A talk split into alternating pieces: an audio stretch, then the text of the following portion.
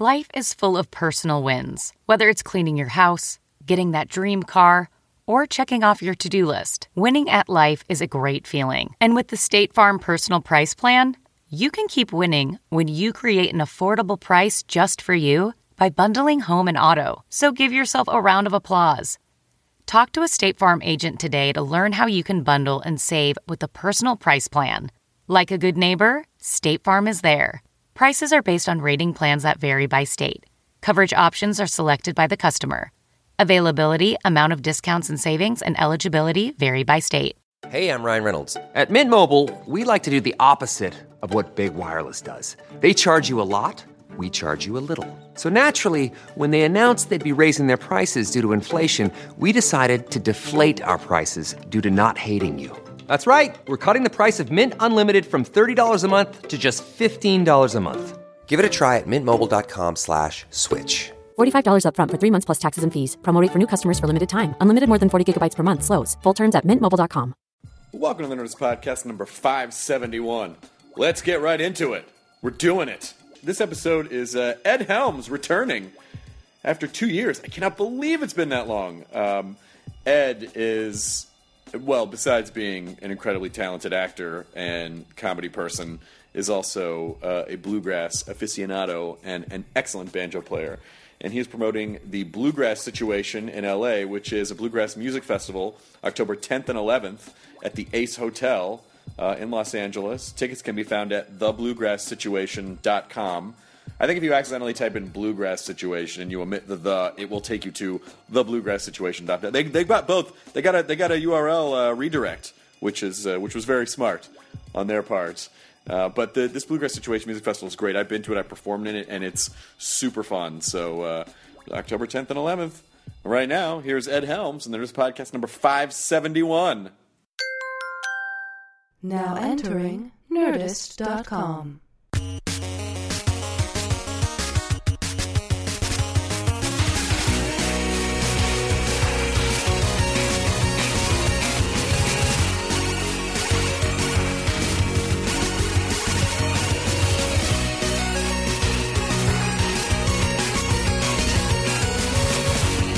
Ed Helms, it's been, I think, maybe like two years since you were on the podcast the last time. I think you're right. Yeah. What if I what if I was just really behind I'm Like, so how's the office going? Still good? Yes. Um, uh, and Chris, how is Singled out? Uh, Great. singled out. it's going really well. We're we're in our twenty first season. And, uh, You're engaged to Jenny McCarthy. Yeah, yeah, yeah. All I mean, she just married Donnie Wahlberg, but I was like, you know, whatever. it's really funny. All the I was just in Chicago. I was actually in. I was performing in Chicago the day that she got married. and People were like, "Are you going to the wedding?" I think Uh, when's the last time? What was your relationship with her like at, on the show? very. We were very. We were friends. We were very. She's. She was always. Did you have a huge crush on her? I did not have a huge crush on her. Actually, why? Because um, when I first met Jenny, uh, I, I I never I never went after uh, my, like my the type of girl that I was always interested in was not Thinks like, vaccinations are good. Yeah, hmm that's right. so I dated a lot of veterinarians. Um, she, she was a, the playmate was not my type of mm. girl, mm. and so when I first met Jenny, when they first cast her on the show, they actually had to deplaymate her because she had like acid wash jeans and like giant Oh, I hair gotcha, yeah. and lots of makeup. And they actually kind of like slicked her up a bit, like made her cooler. Like they they just They MTV'd her. Yeah, they MTV'd her. They de they deplaymated her. But I, but the playmate image was always and and it was just never, you know. And people never believed that when they were when I was like. And they're like, "Oh, something must happen." I was like, but "I, I wasn't. We were never attracted to each other in that way." And they're like, "Come on!" I'm like, "It's possible that she's just not my type of girl." And they're like, "Oh, what are you gay?" And I'm like, "Yeah, because being gay is about not fucking girls that you find attractive. That's Right. really what that is." Yeah. Um, but uh, but it, she was just never. We just never had that kind of chemistry. It was Lot very. of- It was very brother sister, but not Sure. not uh, Not touchy. incestuous. Yeah, Brother, sister. but not touchy pokey. Um, all right, all right. A lot of denial. I don't know. I don't know. Well, I don't know if. Uh, no, I'm saying is, no, you're the one. I clearly touched a nerve. Ah! no, but it was a it was a question that. Uh, Well, can I say at that time when I was watching MTV, very attracted to Jenny McCarthy. yes. Yes. And singled out. And you. You were of attracted to course. me as well, and the Yeah, show. Sure. it's a great show. But I was dating um, my girlfriend at the time was uh, her name was Jacinda. She was on the Real World, London, Okay. and so that was you know Jacinda was more the, my my type of girl, like tall, tall girl. Sure. Uh, I don't know. It was it was it, so I was in a relationship the whole time. Cool. as, as well. Never never had sex with anyone from that show. Not one person. Uh, it was like a. I'm trying to remember the the premise. It was like how sort of a cattle call dating game. Mm-hmm. That's right? exactly what it Yeah. was. Yeah, it was a cattle call. It was basically an, an elimination, you know, like a mass elimination right, show. right, right. Where I think their sell for it was, you know, because uh, in real life, you know, we we eliminate people based on like boob size and package size, and like the fact that there was a category, like there was a, there was a dick category where it would like package size. And then a bunch of people get eliminated. And by But the way, how would they would have? No one ever eliminated big packages, by the way. It was always the smallest packages were. But presumably you couldn't. You you didn't see people's packages. Yes, we had a very thorough. everyone had to see a physician. Everyone had to have a full package analysis. There was a uh, measurement. Uh, Okay. It was sort of like you know how like when you're growing up and your mom just like puts the little marks all the Right. way up the door jam. Sure. It's we all the contestants had to lay down on their backs. Got it. Uh, and then up against a door jam, Sure. there was a your dick must be this tall to ride this ride. Right. Yeah. So that's that's that's exactly how we. That I mean that's literally how the show worked. I don't know if that was okay or legal, but I can 100 percent say that that's exactly what happened. It's it. That's the charm. That's the charm. That's right.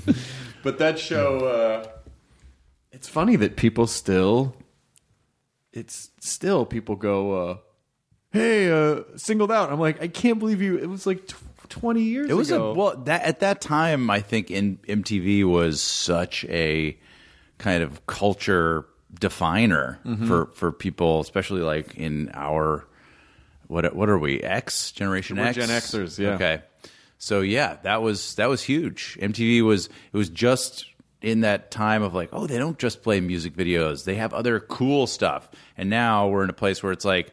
Why don't they play any music videos? All they have is lame stuff. well, also we are not in the demographic anymore. Uh, well, I I'm hip.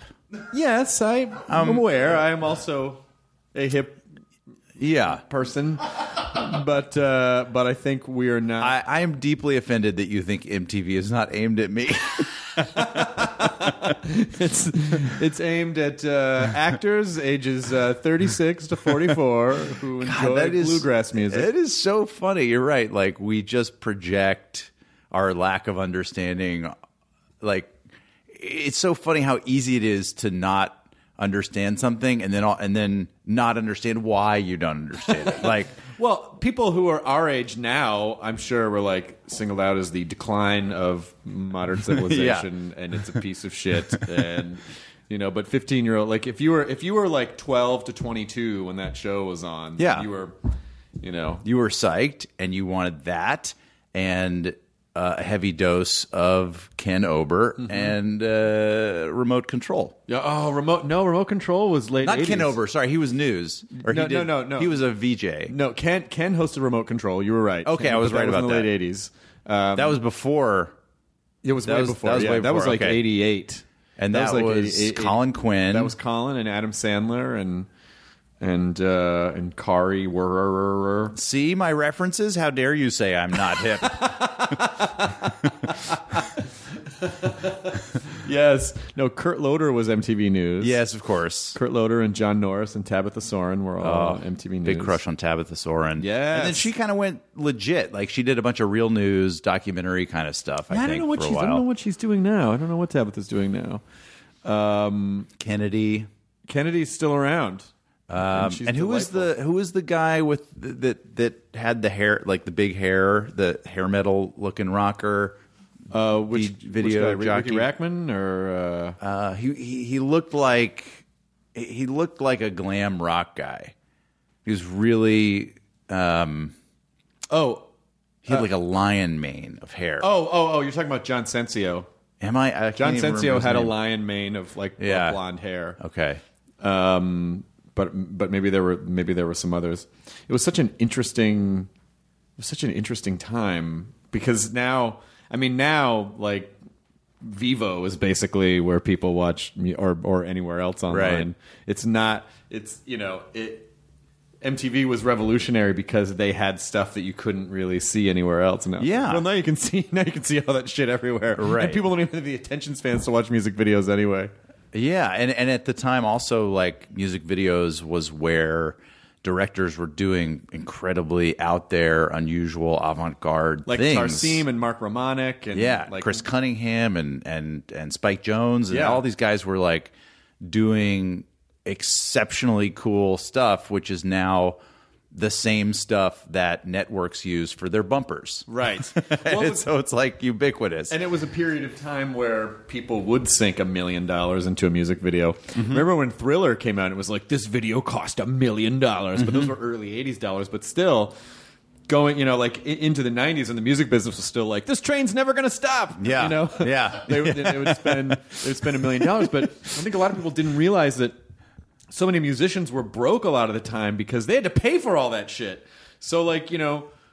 Uh, people- Wow. People Yeah. like Trent Reznor would make these fucking amazing videos, but then still have to pay for them. really? Like Yeah. Interscope didn't pay for that kind of stuff? they bill it all back to the artist. It's all recoupable. So they, um, you know, every dollar. It was, was kind of one of the fucked up things about the about the label business, and why I think our Yeah. a lot of artists Right. like, I'd rather just sell directly to the people because Oh, I my I can just email my music. yeah, to people? exactly. Yeah, because um, you know these giant these the, the record label machine was very helpful in the sense that it was the only way to really ensure that an artist could get properly promoted and put in Right. stores and get radio play and all that stuff. But the the other side of it was that you know like they r- had to pay everything came out of what the artists like the labels didn't pay for anything. Right, right. So I had a friend who was in a band and he said one year the band got all these like um this will tell you around when this was but these like cd clock radios like little cd player clock radios and on their next expense statement they noticed that they got expensed for like they had to pay it back he's like we didn't even want these and we had to pay back they were the like a, it was like a Christmas gift. Yeah, yeah, and they got yeah. billed for They it. got billed for it. That is It Scrooge. was on- it was on their like that is that's how Scrooge operates. Well, yes, they they the music industry was you know it created superstars, but it was you know largely monstrous to people, and so you know it was just a fucked up way to. I mean, CD clock radios. yeah.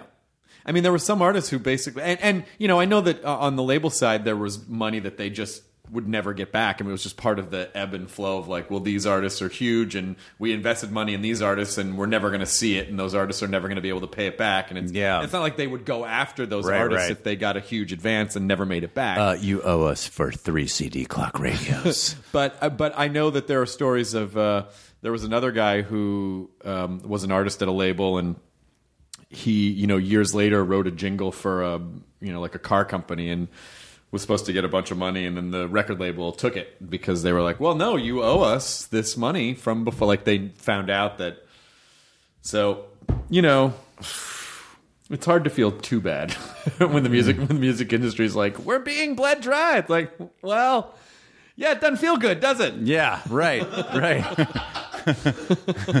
No, you're recouping all. We're recouping all this money that you took. The your advance period was 55, 1955 to 2003. Right. That, that was your advance period, and now we have to recoup all that. The rest of society has to recoup all that. Payback's a bitch. wow. Yeah. Now we're recouping. We're recouping. Yeah. I love your obsession with bluegrass music. I am also obsessed with bluegrass, but I believe that you are. But you hide it. You're a closet. I'm closeted. not. A, I'm not a closet. I just don't play a bluegrass instrument, so I feel like that. You know, but I do. It's one of the stations that I have on my Sirius XM presets. Is the bluegrass station, Bluegrass Junction. and it's fucking great. Yeah, yeah. I mean, I I think it's. I don't know. I, I just have always loved it, but it it it does. I feel like tap a a nerve that is ancient within us. You know what I mean? It's like uh, eh, just good good folk melodies that are that are decades or centuries old. Well, it's not even that, but the instrumentation. I feel just. I feel like it boils down Yeah, the most basic elements of how you can hear music. You have this bassy part, you have this high end part, you have this little bit of a rhythm part, and you have a percussive part. And ideally you've got two or three people shouting in beautiful harmony. Yeah. Um, that's one of the peculiar things I think about about bluegrass or or the high lonesome sound as it's known, like kind of traditional bluegrass, um, is that it takes place in a register vocally that's often very uncomfortable for the singer. so it has this like kind of raw edge to it because it's a, voices are strained a lot of times, especially those old. those yeah. you gotta get, you gotta get up there. Yeah. you gotta get up. It's it comes from the diaphragm. Mm-hmm. Mm-hmm. Comes from deep in your scrotum. There's not a lot of there's not, there's not a lot of bassy bluegrass singers. Uh, they're out there. They're out there.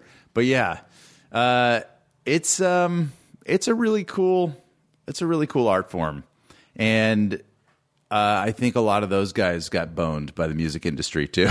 Well, yeah, because they just didn't know what to do. You know, I, I had some, um, as I've mentioned them a few times on the podcast, but I had this, some friends of this band called the Cousin Lovers, and they would write bluegrass songs with contemporary themes and lyrics. And Right. they were f- a fucking amazing live band, like one of the most amazing live bands I've ever seen. And I remember. Like they would, they used to, you know, they would have this huge following around Los Angeles. Every time they played, their shows would be full. And then they would, they went to Nashville for a while, and they were like, they didn't know what to do with us because we weren't traditional bluegrass, we weren't country, Right. There wasn't any place to put us. when was that? this? Was pre, pre like internet, you Yeah. know, like file sharing boom. So it was I think now it's like 2000, 2001. Okay, yeah. Now is a uh, incredibly exciting time for for all forms of roots music, Americana, bluegrass, folk, blues, just all that stuff feels like and I don't know if it's a response to being inundated by technology the way we are now, that people are sort of craving something simpler and and uh, and a connection to an older time. But but the music is thriving, and the I feel like now if a band like that went to Nashville, they would be snatched up because um, or they wouldn't even necessarily need to go to Nashville. They could go to New York City or or here in Los Angeles um, because the the community, the the kind of acoustic music community, is really charging forward into some like exciting progressive areas, and bands like the Punch Brothers and the Punch Brothers. Yeah, they're they're just a, they, they, what they do musically is so profoundly intricate and uh, the musicality, the musicianship, I should say, is um, it's on par with you know uh, a, a what? I, I pulled. I It's on par. I should I fin- should finish that sentence. It's on par with Beethoven. Well, the uh, the Punch Brothers, um, I uh, I pulled off the internets. They did uh, this thing. I believe this was maybe it was in Portland, chamber music Northwest. Does that sound? Yeah, does that sound like Portland? and um, it, it's just it's one of those places. It, it it's basically in a place where there's usually chamber music, but the bluegrass just it just cuts through and bounces off the walls in such a gorgeous way. Yeah. and I love that. The thing that I love about how it how the music sounds is that it to me it sort of has this feeling of like some guys pulled some stuff out of a junkyard in the Appalachian Mountains and built their instruments. Yeah. and they basically just had whatever they could find to make sounds, and then their voices, and that's it. Yeah, and and what's interesting about those guys, the, the Punch Brothers in particular, if you look at a picture of them, you're like, oh, it's a bluegrass band. But then when you hear them, they're they're all over the map, and they can do. Uh, they just um, did this artist residency program at the uh, Oberlin Conservatory, which Oberlin College is where I went, and, and one of the members of the Punch Brothers went there, Chris Eldridge, the guitar player. Uh, and they did a this roots residency program at the conservatory, and they were working with chamber musicians and working with classical uh, musicians and, and doing workshops uh, about their about roots music, but also about classical music and how chamber music works and the, the ways in which a, a, band, an acoustic band like the Punch Brothers, approaches an ensemble uh, and how that relates to how a, a, a string quartet might approach. And and they wound up playing this big. I saw a concert at Oberlin where the Punch Brothers played, um, among other things, uh, one of the Brandenburg concertos with Oh my uh, with the uh, members of the Oberlin conservatory community, and it was jaw dropping. I mean, there a recording of this completely- anywhere? Uh, absolutely. I don't know where, but uh, To the internet. but yes, Google. But uh, but that sort of thing, I think, is just emblematic of the excitement and uh, progressive mentality of a lot of acoustic musicians right now, and and it's why.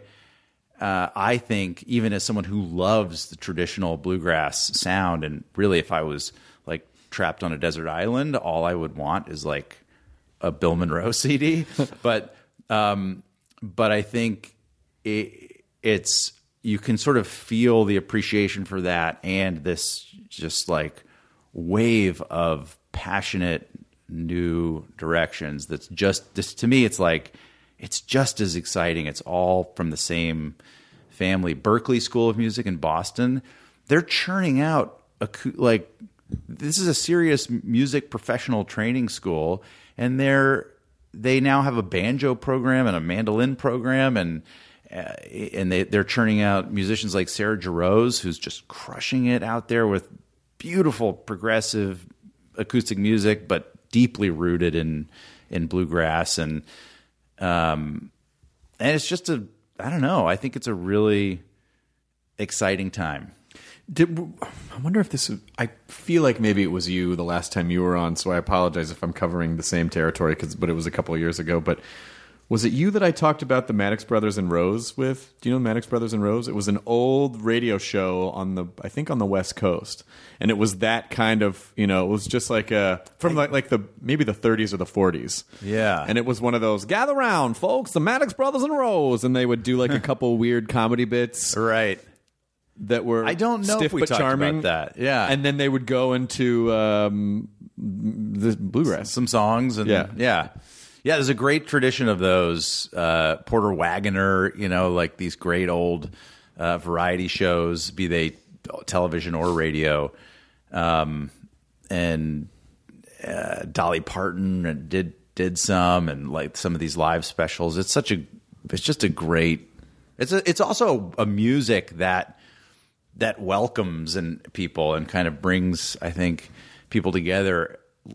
Like you know people who are fans of indie rock or hip hop or whatever that's a, a, which I am also those are forms of music that um, it's usually a performer and an audience um, and if you go to a, a, a music festival, an indie rock festival, uh, you're going to different venues and you're watching these shows.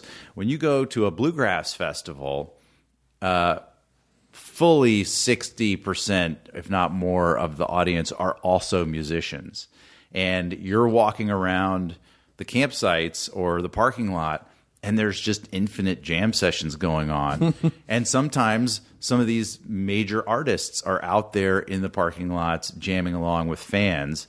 And it's the most inclusive uh, d- dynamic relationship, kind of give and take with with artists. I think it's part of what makes bluegrass that world, that community, so special and unique. It'd be kind of interesting to see almost like like these weird covalent musical bonds where you have one group, one bluegrass group is walking and passing another, and then all of a sudden they just meld, and then when they break apart, like they've switched some of the instrumentation, Right, right. but it just all blends right in. But I think They by, switched some electrons. yeah. yeah. But I think part of what is uh, part of what certainly made it work for the early days of radio is that all of the tones um, cut through the, for for a low fidelity. Yes. you have very bassy parts and very high parts, and like all of the pieces.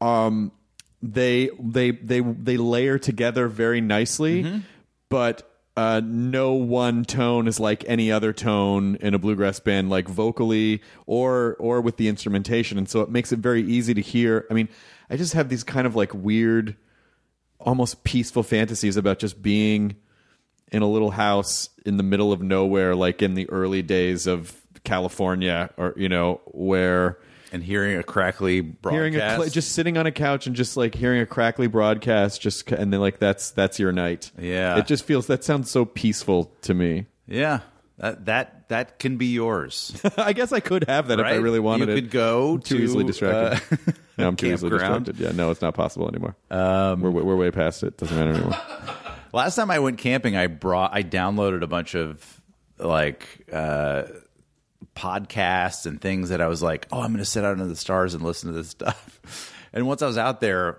I just didn't even want to touch my phone. yeah. when, when how funny. often do you go camping Uh, infrequently, but Okay. a couple of times a year. I actually just got back from eight nights of camping, uh, rafting down the Colorado River. How was in that? The Grand Canyon. Let me tell you something. It is transformative. It is Really? the most. There, there is a yeah. It just was uh, life changing. Like I am a more peaceful person now, and I think it's permanent. really I think the- it's I think not the- just for the couple days after the trip I think the Grand Canyon, uh, yeah, it just I don't know what it. It's so awe inspiring and fun and exciting, and also we we s- camped, but we never. Well, one night we slept in our tent because it rained. The rest of the nights were just out under the stars, and you can see. I counted. 740 billion stars. that's a lot that's that's a big number Yeah, but you can see the you can like the Milky Way is just pouring all over your face. so you're not Is that worried how that about works? like a bear snacking on your face or a spider laying eggs in your dick or anything in the middle of that? First of all, I can think of nothing hotter than a spider laying eggs in my dick. I think that there's a uh, pretty sure there's a there's a fetish for that. Um, How do you like it, Dick? Says the spider. but uh, uh, no, it's interesting when you're in the Grand Canyon. It is uh, its own ecology, and it's very limited because it's so. I mean, you're there's two thousand foot cliffs all around. So the the largest predator where we it's not even a predator. The largest animal was a bighorn sheep, and we did bare and we barely ever saw them. The scariest thing are scorpions, and I saw one scorpion the whole time and uh, and he had already been stepped on by accident. oh, um, I did get a red ant bite, which doesn't sound bad, but it hurt like a motherfucker. oh, really? yeah. Did you see it happen or did you just feel it? I felt it, and then I was like, "Oh, I got a red ant bite." And then our our guide, our rafting guide, was like, uh, "You should go pee in a bucket and just soak your foot in it for five minutes." And I was like, "You know what? I'm in the wild. I'm going to do that." So I went and, and peed in a bucket, and I soaked my my ant sting in it, and I was like, "This isn't that bad." And then like 45 minutes later, throbbing agony in my foot. Really? Yeah. From the pee or the ant bite? I, that's unclear. That's unclear. So I peed in a bucket and put my foot in like I said. What? I was fucking around. really? Don't you would know do that's that? toxic? you have a staph infection. we have to airlift you out of here. Pee is waste. I thought it was sterile. Nah, nah, nah, nah. That's a load of shit. Also, that you- said, come to my tent later and pee on me, please, I got because some, I will have a spider. I have some uh, eggs in my dick. I have some ant bites on my tongue, and um, I'm going to need you to sterilize those. well, I feel better already. But uh, like a couple of Advil and an hour later, it was fine. But Totally fine. Um, but it's yeah. Usually, I was for some reason the Scorpions kind of got into my um, my psyche a little bit, and I was skittish about them.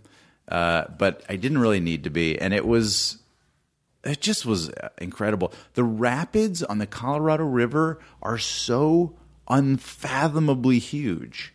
They're just it's like I didn't know that water could behave like that. Well, they don't call them slopids. Come on, someone had to do that joke at some point. Slope- It is a Simpsons joke, right? Slopids. Slopids. Yeah. Is it Homer that says? It's a Ned Flanders when they're on the Boy Scout. That's right.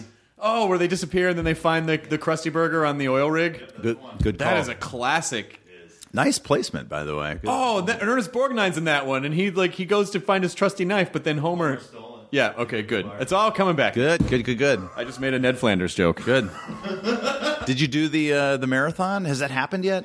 Yeah. Um, I caught. I mean, I would The jump in. marathon? I would c- jump in and catch some of it. You know, like when, whenever I could. But is the app out now? Uh, I think it's next month. Now that wasn't that wasn't commercial free, was it? That wasn't just like wall to wall Simpsons because that would be balls. Like if they had Eight commercials for the entire run. okay. Yeah, but I think F, yeah, I think Jonah said FX's number, FXX's numbers like crushed everyone. Yeah. from that from that marathon. Um, uh, but it it is uh, it, I, every time I'm out, like I was just performing in Salt Lake and Seattle and uh, um, and Denver, and it's that kind of upper left hand region of the country. Some call it the Pacific Northwest, um, but you know I wouldn't really count Utah as part of the Pacific or, or Denver. But no, upper left. but the upper left qu- Sure. quadrant of the country it's it really is i mean like utah is a whole different kind of stunning than than washington um, which is different than colorado but it's so It's I, like the Uh, yeah, uh, the our country has so many staggeringly beautiful places and they're wildly different. Yeah. I I am like to, to go from like Hawaii to the Grand Canyon could not be to Alaska to like Alaskan tundra like all beautiful, all completely different. You need to do stand up in the Grand Canyon. Just alone Yeah. or for the scorpions Yeah, like for I mean the band. for for the ants and for the band. that's where you know you're about to get bitten you're about to get stung by a scorpion They warned you start whistling with the winds, winds of of change, yes. oh, I wish. Did you hear that Oh my god.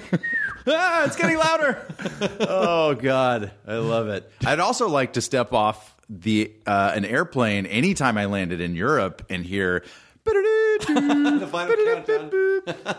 Um, What else? and then uh, what the other the moment music when you land in asia um, I uh, what was I saying about the Grand Canyon? You said it was transformative. You said you got bitten by a fire ant, a, a, a red ant. You said crazy rapids. You said, oh, here's what it was. You said you were saying that the um, the the the rapids were so unlike anything that you had ever seen Yeah. that it was hard to really. I, it's it can't be conveyed. The, the like the experience of riding through. These, And you're not freaked out at all. Well, the, so there's different ways to actually run the river. You can run it in uh, what's called a dory, which is like a fiberglass boat, kind of like a giant rowboat, essentially.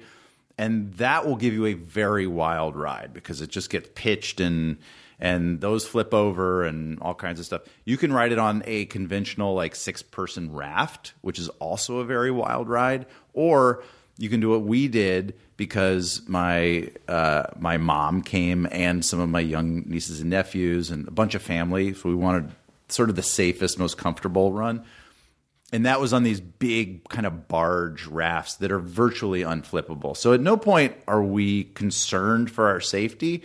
It just was uh, it just is so massive and and thrilling. It's like a roller coaster.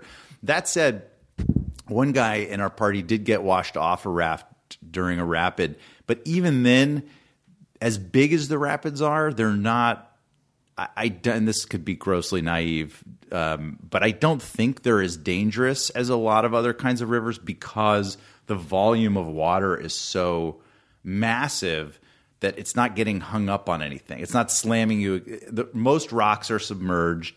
It's uh, you're going to wash through. So you have your life jacket on, and even though these waves are like 15 feet tall and and smashing into you and uh, it's still water and you're going to wash out of it. Wow. Whereas like other kinds of rivers, you know, that have different kinds of obstacle like you can get trapped under things and get pinned into th- and those are really scary. Colorado River doesn't feel as scary even though it's the biggest water I, I've ever seen. And so you uh, you just sort of park the boat every day and then get off, and then you're like, okay, let's. Uh, all all day long, every day, you're you're going down the river, you're hitting huge rapids, and you're also stopping and taking these jaw dropping hikes up into side canyons, and you're and then around four o'clock each day, you uh, find a beach that you pull over and set up camp.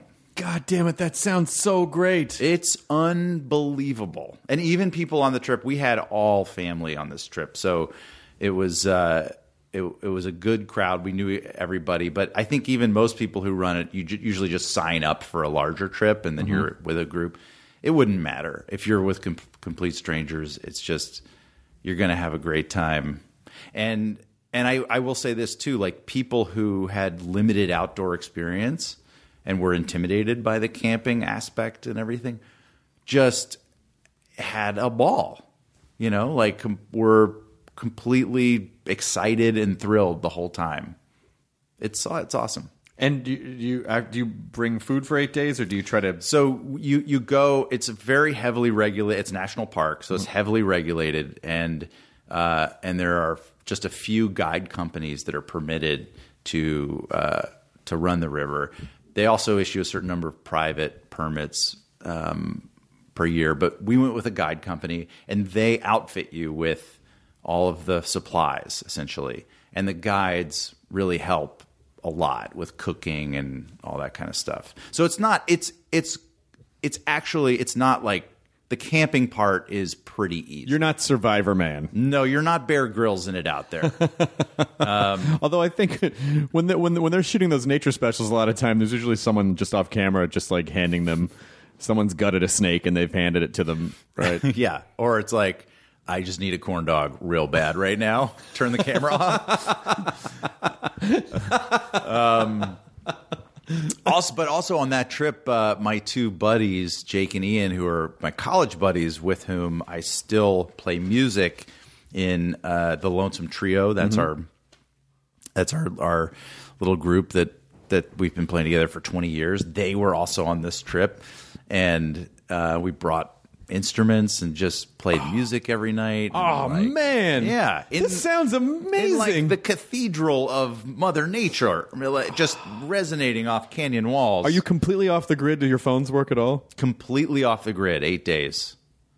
Wow. We, we were all sort of, like, you know, wondering what major Earth like Earth changing event happened while we were in the camp. oh, hey guys, Turns the out- apocalypse happened. Yeah. yep. No more civilization. Well, Turns out nothing different happened. Turns out you can go off the grid for eight days and come back in without a hitch. it turns out humanity was off the grid for ten thousand years. oh, this was great. So I set up an auto reply on my email. yeah. and it uh, just said, "Hey, I'm I'm on vacation and won't have access to email or phone." Blah blah blah. Then uh, I get back, and I and my inbox has three thousand messages, and I was like, I was like, all right, well, I No. I figured I'd have a bunch, Yeah. but three thousand in eight days, I think, is weird. So I start going through it, and I realized that what had happened was uh, a spam, not not like unknown spam, but something that I subscribed to or something like a like a I don't know like a retailer or something had just sent me a spam note, and I had auto replied to it, and then they had an auto reply. So they were to- just to the, to, to kicking back and forth. They basically had a note that said like, "Please don't reply to this email address." And it had turned into this like feedback loop this. No, you don't reply to this. No, Yeah. I mean it. You stop replying to no, this. No, I'm out of town. well, No, I'm an auto replier, and I'm telling you to stop auto replying. But I'm out of town. yeah, well, I'm an auto replier, and I'm But telling you I'm to out st- of town. But I'm telling you to stop auto replying. I'm telling you, I can't. no, I'm reply. telling you, need to know you're the, I'm out of town. I'm an auto replier, though. This is what I was built for, and you should not auto reply to me. I can't help it. This is what I do. this is me. It me, just and, and it was like thousands of of this, and thank God it happened like right towards the end of the week. Otherwise, I would have had like ten thousand messages. But that was I, it. Made me wonder though how much of like so this this thing was happening in the internet that had no human oversight.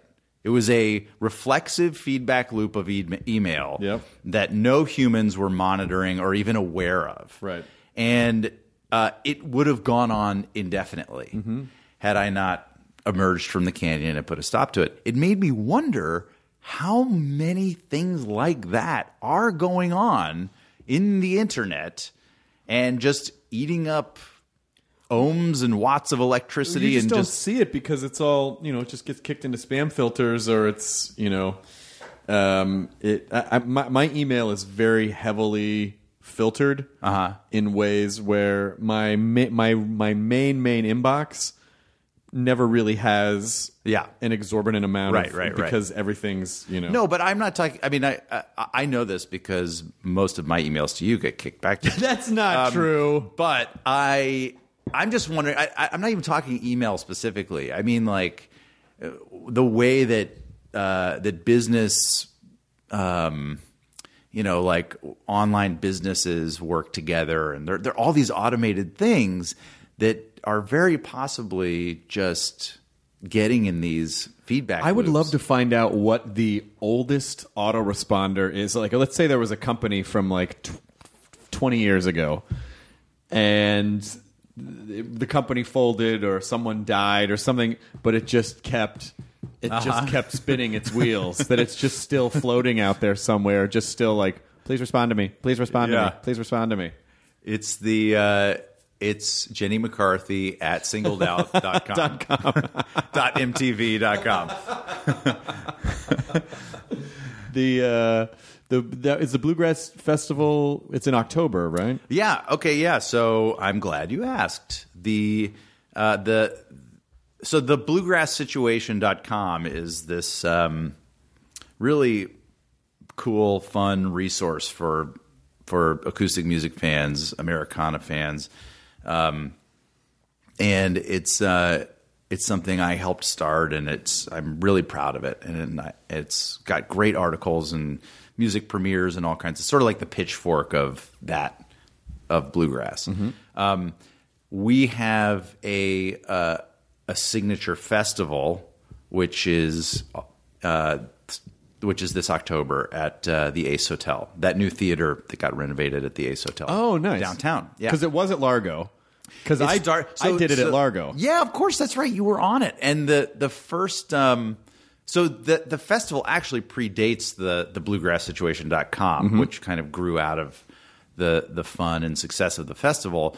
But it but festival is kind of a liberal term. It was really just a weekend of programming at Largo that uh, that Flanny and I put put together and and booked a lot of our friends like you and and Steve Martin and Steep Canyon Rangers and the Punch Brothers and uh, a a bunch of we just had great luck out of the gate and that was in 2010 I think the first one and uh, and it's it's just growing.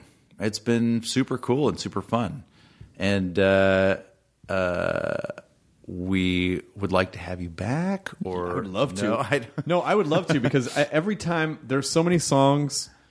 I, I love you know I love making weird covers of songs, and I always want to do bluegrass covers of songs because it just it, it it's such a fun experiment to see how do you distill this bigger song down Right. to like four basic elements. Well, I will say that that bluegrass covers of pop songs is kind of a touchy area for bluegrass fans because it feels like like a lot of bluegrass fans feel like, oh, that's that's just easy, low hanging fruit. Yeah. You know, you can whatever. But occasionally one will break through that feels super authentic to uh, both the spirit of the original song and the artists who are covering it in a in a kind of acoustic or bluegrass fashion. Um, and it's really cool and exciting. I you know I think there there's uh, we we actually just did a posting on the bluegrasssituation.com of eight or nine of what we thought were the best covers uh, of of pop songs, and some of them there's there's this one of uh, of an old of this like old banjo player playing solo and singing uh, Beyonce's uh, "All the Single Ladies," and it's mind blowing because the way he's singing it, it, it I don't know. To me, it, it made this kind of beautiful connection between music. That's obviously like a crazy dance club song, and here's a guy playing it in a in a way that you'd never expect, but it has it sounds great, and it actually the you when you hear it through this guy, you realize that that some of Beyonce's melodies and and uh, and the way that um, that she she sang it, it, it is connected and harkens back to some of the old lines and traditions of of old older music. And uh, and it works. What's the guy's name? I can't remember. It's on your site though. yeah, it's on the site. The bluegrass situation. The bluegrass situation. Yeah, the bluegrasssituation.com or I, I think bluegrasssituation.com will get get you there too. Um, Who's playing this year? So this year the lineup is there's two nights. Uh, Friday night, October 10th, is sort of a more traditional uh, night, a nod towards more traditional music with the Carolina Chocolate Drops, um, who are fantastic. Josh Ritter uh, and Willie Watson, who is uh, really an incredible old time player. He just sounds he's he's timeless. Willie Watson it just sounds like he could be on a on a train through St. Louis in 1920, or you know, playing uh, at Staples Center. um, so there, that's Friday night. Saturday night, October 11th, is um, more getting into the more progressive area with some indie rock bands that cross over into acoustic bluegrassy stuff. Uh, Lord Huron, Blind Pilot, um, Langhorne Slim, and Shakey Graves. And I'm I'm just I can't believe the people we got. I think this lineup is unreal. It's going to be And is everyone playing full sets or just like short sets? Uh, it'll be um, probably not full sets, uh, like an hour each, but um, but good. I'm actually not sure how it's going to be distributed, but everyone will get a good good chunk of time. That's great. And it, are you looking to do this more than once a year or tour it or? That's a great question. Uh, we've done thing. We've popped up at other events. Uh, I hosted a stage at Bonnaroo the last two years, the Bluegrass Situation stage, which was such a blast. We basically had uh, five artists throughout the course of a day. We had like one day. Sorry, I'm, I'm jumbling up here. We I hosted this stage at Bonnaroo where, uh, for one full day, the bluegrass situation curated a stage. We had five artists, and then at the end, we had this super jam, which I hosted and played in, and uh, and we had most of the artists from that day would play, and then a bunch of guest people kind of out of nowhere showed up, and and even some people like this year, uh, Dierks Bentley just showed up from Nashville because I texted him and he wanted to be there, and then. Um, the Avett brothers had just finished a set on the main stage, and Oh, they- wow. they- and so they popped over and we did a, a song, and it was it was super super fun. So that was that's the kind that's a little bit of what we're doing outside of the LA festival. Um, Bonnaroo, we also have kind of we cover a lot of stuff like at the Telluride Bluegrass Festival and MerleFest and uh, the Newport Folk Festival. Uh, we're having kind of a presence at those things, but I think our mothership is really this LA festival, which we're still growing, and I think it, the potential is enormous. Well, and just in case people, I'm sure most people know, but you are a banjo player and uh, and a damn fine banjo player. Thank you. How often do you practice? Uh, it varies. Sometimes, like if I'm in production on a on a movie or something, very little. But uh, if I know I have a show coming up and I go into panic mode, and I can I can be practicing four hours a day. So it's a it's a bit of a crapshoot. Banjo to me feels like an instrument where if you don't practice regularly, Oh yeah, you get rusty. yeah, because at least you know, like if you're with guitar, unless you're playing, unless you're doing a ton of solos, obviously you would need to practice that. But it just feels like with banjo, there's so much finger articulation. it's all dexterity and what what what I find I lose and, and it's the most frustrating thing if I don't play regularly is precise timing which you kind of take for granted when you hear it when you hear banjo players that are good you don't notice how perfectly how perfect their their syncopation and their timing is um, but when you don't play regular, you just lose that muscle memory for like precise metronomic timing. And when you play banjo not in that time, it is the worst sounding thing imaginable. it's yeah, it's uh, yeah, it's like a thousand scorpion bites. what all at once. Mm-hmm. Oh wow. Yeah. That- well, I don't know. That feels like a. I don't know if just playing off time a little bit is really the equivalent of a thousand scorpion. Like that would kill a. pr- I would. Well, here, well, remember this: hmm. scorpions ordinarily sting you with their tail. So when they bite you, it's just kind of mildly oh, irritating. right, It's just a. Oh, get out of here. Yeah, yeah. It's kind of, but a thousand, but a thousand of those. That's a, that's I should. I would love to do this. What did we do together? We sent. You did. we um, did the Titanic theme. That's right. We did a mashup of of uh, bluegrass, adult contemporary, and hair metal. Yes, and I, So I had all of my I had my costume from Rock of Ages. Yes. and so I and know, you were uh, you you sang um, the Titanic theme Titanic, song yeah. as a hairband dude, which sounds amazing. Um, but then you guys were all and then we played it acoustically as a bluegrass band underneath you. That was super. and then you fun. all came with a voice like uh, near, far, wherever you are. Like you guys were, Yeah. you, you all came in with all the harmonies. Yeah, that was fun. That's good stuff. it was really fun because it, it. You guys started playing, and I don't think everyone knew what the song was at Right. first. And then I came from off stage like dressed like a moron, Right. Um, just you know uh, whatever the first lyrics are, and then they immediately saw what the song was. Out across the water, Oh, was that it? or something like that. Yeah. Far- yeah, I don't remember. What Then the chorus. Yeah. Near, far, wherever you are. Oh, that's right. And then for some reason, I started running around in circles and knocking everything over on stage. Like I went, I, I went. I, For some reason? Well, the reason being that it was hilarious and Well, you know, fantastic. I, I was really invested in the character. yeah. Ed, You, and I didn't, I, I was like, where is Chris? Yeah, I wasn't For the even there, entire man. duration of that bit. It's like it was hard to, you know, it was hard to take the wig off metaphorically. Right. You know what I mean? I, Like, d- it was I just- believe me. it was always. I could feel it.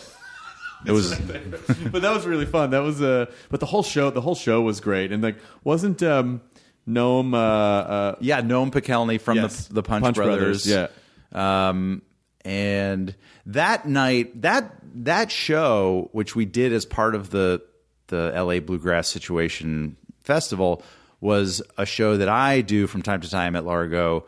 Uh, called the Whiskey Sour Radio Mm-hmm. Hour, which is more of that variety show. There's a lot of comedy mixed in. Yeah.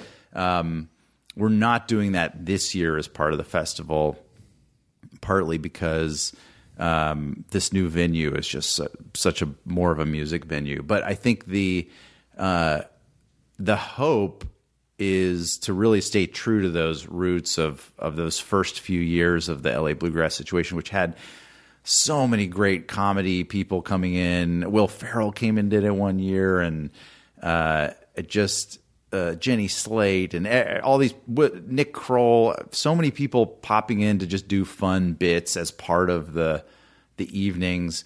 Uh, Sean and Sarah Watkins doing also did their Watkins Family Hour, which is a phenomenal show they do Yeah. at Largo. And we put the, some of them out as podcasts. yeah, oh, really? That's brilliant. Yeah. that's brilliant. So I, ca- I called Sarah about a month ago and I just uh, um, I said, you know, I just want to start making weird covers of songs. We would you? and she was like, Yeah, I'm on tour, but when I get back, and so I mean, it just it it's kind of fun to know that, uh, and, and they're like world class music musicians. Uh, and and, and in my view, kind of the heart and soul of of the Los Angeles uh, bluegrass acoustic music scene because they've been at it for so long. They are from here. They're from Southern California. Their their show at Largo, the Watkins Family Hour, to me is like just the best that there is. The the best of what of what LA has to offer in that vein and and and they happen to be fantastic people too. I mean, again, it just picturing California in a pre uh, freeway time where, y- and you, you, you, you do kind of get this driving across country or driving if you drive up to San Francisco late at night or something, but where you're it's, you're just in the middle of nowhere and you're just listening to AM radio. You, know, my family, my dad hated flying, and so we drove a lot all Oh, over the country when I was a up? kid. Um, mostly Tennessee, but we would drive. You know, my dad had this big white Cadillac that he called Bertha, and so we would we would just drive. I mean, I just remember Blake curling up in the back seat, Yeah. and just listening to AM radio, just that really lo-fi, crackly, you know, and then the- Totally. and then hearing these old radio shows or hearing old. I mean, it, and it, and it's so, it's it's. Um, I don't know if this makes sense. It's comfortingly eerie because you're so isolated, but you're you're in this vehicle. I don't know. Uh, no, I completely relate. I think oh, like we did ro- big road trips in our Oldsmobile station wagon, and uh, and we were back and forth to Nashville. I grew up in Atlanta, and my mom's family was in Nashville, so we were back and forth to there all the time as when I was a kid, and I would just curl up in the way back, and and it would be. You know, it could be AM sports radio that my dad was was listening to, and just the hum of the freeway, the at the the sort of hypnotic rhythm of the of the street lights over the freeway mm-hmm. if it was nighttime and the knowledge and just a qui- a family being quiet together and the knowledge that my parents kind of have everything under control Yeah. you know because when you're 5 you you you don't really take stock in that but when you look back on it you can be like that is what was so comfortable and then Like- you get old and you realize your parents were just faking it the whole Yes, time. what? You mean you didn't know anything? You're a fraud. Oh my god. Did you ever stop at? Um, I remember we used to. We would always stop at Cracker Barrels, and we'd always stop at Stuckey's. Did you guys Yeah, stop at the Stuckey's, Stuckey's? of course. Stuckey's had those gross nut rolls that were like these weird marshmallow nut rolls that, that were good for like two bites, and then it was, and then, and then I couldn't stomach it anymore. God, Stuckey's had so much. That Yeah. was that was a that was a that was like going into Christmas every time. Mm-hmm. There was a Stuckey's on I seventy five that took us up to Nashville. There was a a Dairy Queen right on the top of of uh, Monteagle, which is a mountain pass that you, that you go through, and uh, we would always stop at that Dairy Queen, and I would get a uh, Butterfinger Blizzard, uh-huh. which I still to this day believe is nectar from Jesus's nipple. Is that is that sacrilegious? I don't know. No, but But what you know, if you're a religious person, there's no reason that Jesus couldn't have a delicious blizzard coming out of his nipple. I mean, that's I- divine. I, I think it is. I think it is. Um, yeah, those were that that, and I actually believe it's funny you brought up Stuckey's because we would stop at those truck stops and uh, and refuel or, and go in and get some beef jerky or whatever. And also from time to time, we would grab uh, a some of those cassette ta- tapes that were on the on the counter um, for sale, and a lot of those were um, in that region. They might be like Appalachian string music or that and, and I think that that was some of my earliest exposure were some of those weird truck stop cassette tapes of Appalachian music that you would never find in any other music store. of course. And they were, I mean, of course, the tape selection was varied. That there would be like, you know, the Cars, Heartbeat City, and uh, Whitesnake, Yeah. and the Scorpions, and then like some a couple of weird things like uh, like a comedy cassette, or and then the Appalachian string music, or uh, something. But mom had my mom who grew up in Nashville had some English. She wasn't a big fan of acoustic music, but but she did like it, and we would pick pick up those cassettes, and some of those I think were were where I first kind of got that taste for for for that music. Yeah, I, I remember the the sa- it's the same exact thing, and a lot of times.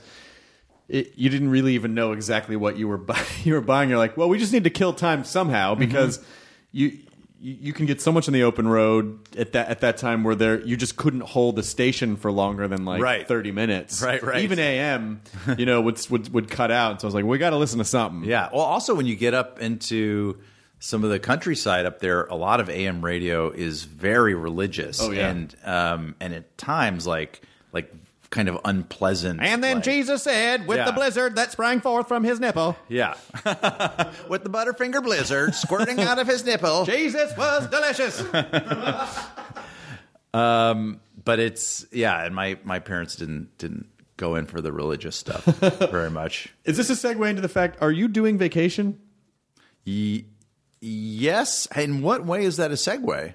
Because you were talking about being in a station Oh, road wagon. trips and stuff. Yeah, of Yeah. course. Um, great segue. Right? You said you were in the station wagon. I I immediately was. thought vacation. I'm doing vacation. I leave by the time this podcast airs. Mm-hmm. I will be on set. I leave Thursday um, for uh, for production. What is the? I I heard. uh, Okay, so I heard what I what someone said. Oh, the plot is this. But is it is it is it Rusty's grown up? Is that so yes, that is exactly it, and it's kind of the only. It's it's really the. It was my entry into this. Are you into Rusty doing this. Griswold? I am Rusty Griswold. Come on. Yes, That's weird, isn't it? That's It's- weird. You're a guy. weird. Like that's no. It's weird in the sense that this movie was such a part of our comedy development. That was so much a part of our co- pop culture. Yes. That if anyone asked you what are your ten favorite comedies, Vacation would probably be in the top ten. Totally. And now you're a guy. Anthony Michael Hall grew up to be you. That's right. I mean, I know the other ones were. great. I know European Vacation. I mean, Christmas. Va- I think Christmas Vacation was better than European Vacation. But I, I rank them differently. To me, it's vacation. I, actually, in order. I think in order they got the the best one. that's like best, you know, on down the line. But um, but originally, I got the script and I had a meeting with with one of the producers, and uh, and I I just was like, I why would I do this? I mean, this is such a sacred cow for me. I don't I don't I'm just not the idea of a re of like redoing this story and taking Chevy Chase's role in some way just didn't feel right. It didn't feel like something I wanted to do. And then uh, uh, my manager was like, just read it. Just read the script and make an intelligent decision here. Most of my decisions are not in, made intelligently. So I followed his advice. I read the script and and I realized by page 10, oh, this is Rusty Griswold's movie. This isn't just a redoing of the Clark Griswold family story. Rusty is all grown up. This takes place in the world that we already know. Right. It's a it's a really a continuation of the Griswold family saga, and that kind of I thought right away I was like, oh, that's cool. Like that's kind of fun. And then I got through the script and the writers uh, John Francis Daly of Freaks and Geeks Yep. and uh, and Jonathan Goldstein just it was so funny. It was so fun and light and just like family comedy and all the stuff that I remembered loving about those movies. It's its own movie. It's different, but it it's it's respectful. It just feels it just felt like a good You know, it's, it's time to check in on the Griswolds again. Yeah, to find out where they are in their life. So you're doing this, and then Son of Fletch. And then, um, I'm not doing Fletch. I'm doing Son of Fletch. Son of Fletch. Yes. Um, yeah, and then I'm doing Modern Problems. Modern. Oh my And, god! I literally just thought. You know, that's so crazy and that you I'm say that. Funny Farm. No, you're good. Whatever.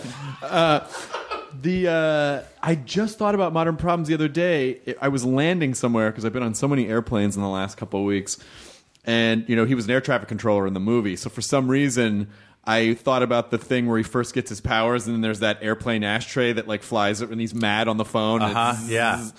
and I fucking love Dabney Coleman in that because he's Chevy's pretty straight in that movie. Actually, he's he's kind of a He's just a he's a he's a very well he gets crazy He t- gets towards crazy. the end. But um but yeah, he's a he's sort of the um he's he's a normal guy who gets this these superpowers because his car fills up with toxic waste. which, as you know, does not And- give you terrible cancer nine wa- ways. It just you get telekinesis. uh, and you have a beautiful green glow. yeah, That's very reminiscent. and you can make your wife orgasm with your brain, your girlfriend orgasm with your brain. Yeah. Um, he had a, the exact same glow, I believe, as um, oh my god, what's the what's the crazy little uh, fat blob ghost in Ghostbusters? Slimer, yes, Yeah. of course. Um, they had the same green glow. Yep, I, th- I believe that was the uh, that was the standard effect. the peak of, of visual effects at the time. But yeah, Dabney Coleman, who is one of my favorite comedy actors of all time, Nine to Five, he is brilliant in that movie. He's amazing in everything. He's amazing at Cloak and Dagger. Go you- on down the line. Do you remember um, uh, Short Time? Short Time. I don't remember that. Short What is Time that? is a movie where he's a cop. oh yeah, yeah, of course. And he, he finds they tell out him he's gonna. They tell him he's, he's got like a week to live. Yeah. So he, he wants to. He wants. to die on the job so that his family gets the insurance. and so he becomes like this crazy super cop. That's amazing. Like such what a, brilliant premise. Yeah, and it's just him being like, "Get him, get him, run the Yeah. fucking car." It's like him jumping cars over things, and then of course you know like that was a time when those premises were were new and they were like fresh and real and then like and all the great movie premises cashed in in the 80s and now we're just rehashing rehashing them. rehashing Yeah. them. But yeah, Dabney. Uh, that sh- I totally remember that movie that's so funny when he, when Dabney was like a leading, he was a leading man. Like he could open, like Dabney Yeah. Coleman could open a movie. yeah and he was in. Uh, well, he's recently he was in Boardwalk, right? He was in Boardwalk Empire, but I think that was the last. uh, I'm sad to say that now when I try to picture Dabney Coleman my brain goes to Dr. Phil um, and that is a not- that's an unfortunate thing and I need to go get on I need to I need to Google Dabney quickly to wash Dr. Phil out of my out of my mind's eye. Yeah, well, I just think in general you should try to watch Dr. Phil out of your mind's eye. and then the Dabney Coleman thing hopefully will wash Yes, with yes. it. Um, but that's a, I mean, what a great cameo opportunity, a Dabney Coleman. I wonder if he's still. I mean, he's he, the the stuff I saw him in Boardwalk Empire. He was great, but I wonder if he's still super. yeah. If, if, if you put him in a good comedy role, I wonder if he'd still be on top of it. Don't know. Well, let's find out. Yes, indeed. Put him in vacation. Um, we will stop in and see the. You know, Rusty has his own kids, so we'll stop in and see the grandparents, Of course. Chevy and Beverly. Nice. um, at one point in the movie, and uh, yeah, I just can't. I feel very honored and at the same time incredibly excited to be in to be a Griswold. To be the new number one Griswold, Rusty. I mean, I hesitate to say the number one Griswold. It may always be Clark. I know, but you know, listen, Circle of Life. Sure. There should be the scene at the end of the movie where you have to take off his head and, and hold it up to. What if you just found the Griswolds? Because it's a, it, it it it is kind of a horror sounding name. What if it just turned out that they were kind of like the Addams family, but you didn't know? Because you don't really ever see them at home. No, you only ever see them out in the world. Yeah, yeah, yeah. The the the be, the beginning of the first vacation is kind of as much of the home we see. If you found out that Clark had been a serial killer, and if you track all the different movies, that there had been like a number of murders, like uh, in the in the Midwest, and then Eu- in Europe, and then around Christmas time, around that, you, I don't think it, I don't think it'd be weird. I Yeah. think you would be like, oh, Yeah, you could buy that. that's why you know, like that's why he was trying so hard to approximate like what a normal family would go do, because he was trying to keep up the appearance. Yeah, he was trying too hard. too hard, Yeah. and that's why I would love to see, you know, when uh, they m- cut those cut trailers of of genre movies to be different genres. Yes. I would love to see the Griswold horror genre Oh, I, trailer. I, I'm surprised that hasn't been done. it may have been done. It may have been done. Are you guys going to Wally World? I am not at liberty to discuss. It's a free country, man. Of the it's a free script. country, man. I'm just gonna say it's in the book. no, no, no, no. That's that's uh that's those Time Life books. Remember those commercials? yeah. What It's- was it? It's in the book. Was that Time Life? The Time Life book? No, it was some kind of uh encyclopedia series or something. Oh, oh, oh. That was the. Uh, you're talking about um, with the kid, No, no, no, no, not the Britannica. right? With who was with, Stan Freberg's kid? who? Stan Freberg, who's a old timey comedian guy. Stan Freberg. That was his kid. Wow, the Encyclopedia Britannica guy. Yeah. with, yeah. with like uh, Yeah. long hair and glasses. The poor kid who probably. and and hammer pants and ve- he wore like hammer pants and a vest. And then he'd be like, "We're going to flash the number on the bottom of the screen." He'd go, "Excellent!" Like, Yeah. they they wanted like a snarky David Spade type kid, Right, right. In the '90s, it was very much a product of like. It was like in the '90s when we were just starting to toy with sarcasm and irony, and so he did a good job. He did a good job with it. And but I will I'll never forget whenever he, they flashed the number on the screen and he'd like look at it and Yeah. interact with it. His eye line was always off. And Oh, that, yeah. that infuriated me. And he just had this bad relationship to the voiceover, and he was in this weird neu- neutral environment that felt like they've imprisoned this child.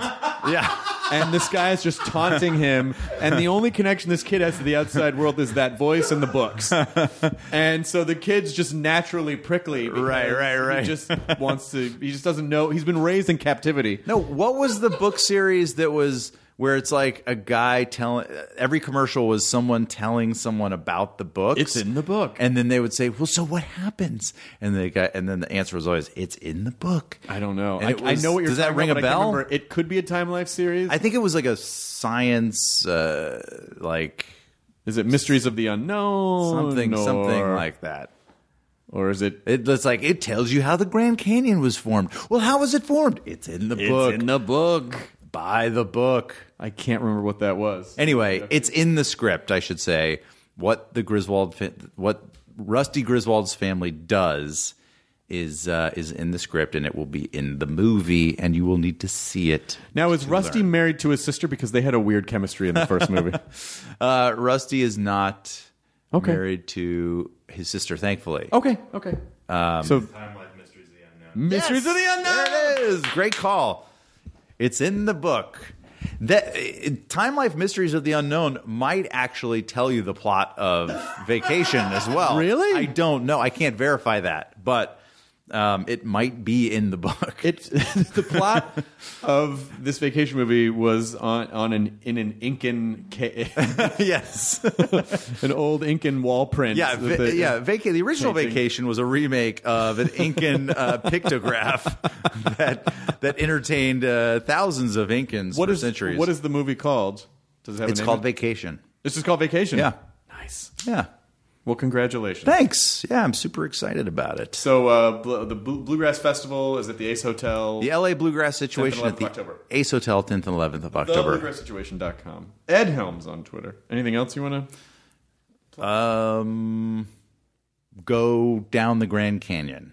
You want to plug the Grand Canyon? I want to plug the Grand Canyon. I don't want to actually plug it. No, that would be terrible. There wouldn't because be- the, the Hoover Dam Yeah. has done a good job of that. Yep. Or a terrible job of it, depending on your point of view. Oh, the Hoover Dam is uh, terrifying. Um, Well, the to me. Glen Canyon Dam is above the Grand Canyon, and the Hoover Dam is below it. skeeved even just talking about the Hoover Dam. I went there earlier this year Why? Why are you? What you're? you're because it's so there's you you would die in such a horrible way. Like it's so it's so big that when you're walking on the dam, like when you're when you're driving up Across to the it? dam and then you're walking across it, I just kind of get that that prickly feeling in my in my extremities. Yeah. where it just feels like "Yeah, yeah, it's too high, and then you see there's even like a higher part where people can look down on it, and I it's like even looking up there.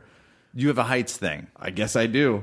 I mean, I, I have a heights thing, and I but I have a thing. It's not so much. I understand what you mean. Like things that are that are man made and massive are Massive. terrifying. Yeah, Yes, like massive. like the be- like I was once in a uh, a little like rubber, um, you know, like Zodiac kind of thing with an outboard motor. Yeah. And we were just going from like a dock to my cousin's sailboat or something. And we went by, this was in, uh, in Oakland, which is one of the biggest, um, sh- container ship ports in the country. Mm-hmm. Yeah. And we drove by a container ship in our little Zodiac thing. and the scale of it was so terrifying. I couldn't even tell you what I was afraid of. I just No. had this like deep dread and terror of this giant ship. because you have to imagine that going back to the lizard brain, Yeah. nothing should be that big. Yeah, you're right. I mean, if you're if you yeah, It's a very lizard brain. Proto Man, if Proto Man sees something that big, you should it's going to kill you. Yeah. It's not whatever that is is not a good thing. Right. So it it just feels it just feels, Feels wrong. automatically deadly. And the Hoover Dam did that to you. yeah, it did that to me and it's su- and, and it's Doesn't it? Doesn't the Hoover Dam also have the crazy intake thing that's like a giant black hole? Like if you look into Lake Mead, there's a there's an intake that would just like suck you into oblivion and grind you through, through the electric turbines and then spit you out the spillway. I don't I don't know. I didn't I didn't look that far. It was very hard for me to like I had to inch my way up to it and then they have these they have these bathrooms and everything sort of looks like you know like art deco. right, right. It's And- all it's all very uh, like like Marvel comic villain. Totally. Yeah, Totally. It uh, it looks like uh, Lex Luthor's yes. palace. That's right, and uh, and it is it, it it it was it was really terrifying to me in a and, and I had to. It was one of those things where I'm like, okay, you know, you gotta- Weird. got to get past. That's spooky. Yeah. Well, the Grand Canyon still worth it. Yep, still worth it to go. Yep. Yep. And now I might actually take a vacation there. I mean, I'm sure there's only a, cou- few, a handful of months out of the year where you can actually do that, right? You can't. Um, I think it's a lot of months. It's uh, it's like September or uh, it's spring, th- early spring through fall. okay. Yeah, and then and they run it year round. It just gets insane because Sure. it does get super cold. But the hardcore people do it year round. Um, and uh, don't do it by yourself in an inner tube. What? Go go with a professional. Why? So you shouldn't do this thing that people used to do, like that uh, that stunt people in the tw- 1930s would do. It's like, oh, I'm going to get in a barrel and go over the Niagara Yeah. Falls. Yeah. Oh, that guy died. Hey, get, hey, I'm going to get in this barrel. Drop me off the Empire State Building. Yeah. Guess what? Barrel, not Not is- protective at not, all. Not not the same as a. It's just a murder tube. yeah. It's just gonna barrel. No, because if I'm in the barrel, it's gonna take the brunt of the force, and that'll be okay. right? be No, no, fine. no. It's gonna try to squish you out. The little if, open. if you don't suffocate first, you will you will also get smashed, it'll and you will die of a million splinters. it'll spit you like a like a jizz wad out of the t- opening. the bung hole. Yeah. what that that's actually called the bung hole. the hole in the top of a barrel is is literally called that. well, there you go. Yeah. that's exactly what would happen. So don't go off things in barrels, Mm-hmm. please. Uh, but do go to thebluegrasssituation.com. Ed Helms, thank you so much for being here. Thanks here. a lot. This has been a blast. It's always good to see you. Enjoy your burrito, everyone. indeed.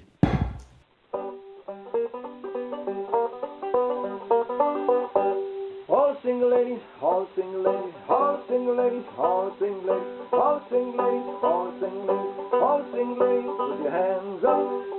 Up in the club, just broke off, doing my own thing.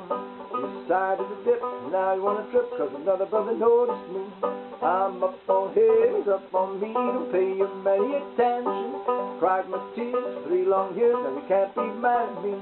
Hit me like you should've put a ring on it. Hit me like you should've put a ring on it. Don't be mad when you see that he won it. Hit me like you should've put a ring on it. Oh, oh, oh, oh, oh, oh, oh, oh, oh, oh, oh, oh, oh, oh, oh, oh, oh, oh, oh, oh, oh, oh.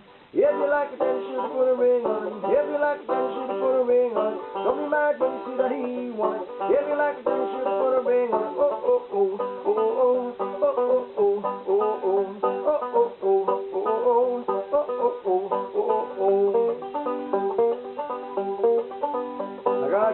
oh, oh, oh, oh, oh, oh, oh, oh, oh. My man in my hips, my satin Deréon jeans. Acting up with drinking my cup, and care less what you think.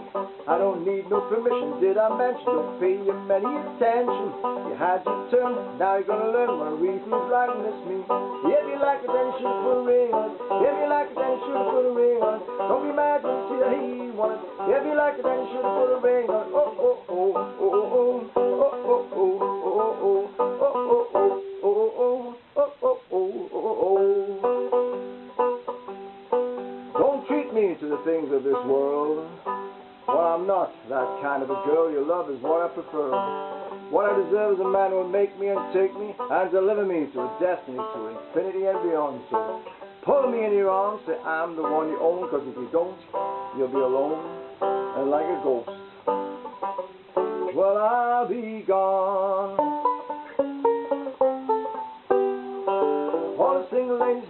all single ladies, all single ladies, all single ladies, all single ladies, all single ladies, put your hands up. If you like a dance, you put a ring on it. If you like a dance, you put a ring on it. Don't be mad when you see that he won it. If you like a dance, you put a ring on it. Oh, oh, oh, oh, oh, oh, oh, oh.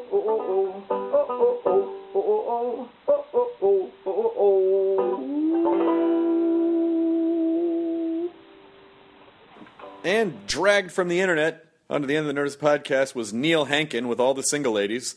Uh, you can go to his YouTube page, uh, which is Neil Hankin, and uh, that's what we just talked about on the podcast that you just listened to. See how things pay off sometimes? It's worth it to stay all the way through and not bail out halfway through a podcast. And ye has been rewarded with the blue grassiest of treats. Ha ha ha ha. Now leaving Nerdist.com. Enjoy your burrito. Murder on My Mind, a new podcast available exclusively on Wondery Plus, explores the circumstances leading up to the murder of two young men and the mistrials of the man accused of killing them. Up and coming rapper YNW Melly gained notoriety in the hip hop world for his shocking lyrics and criminal exploits.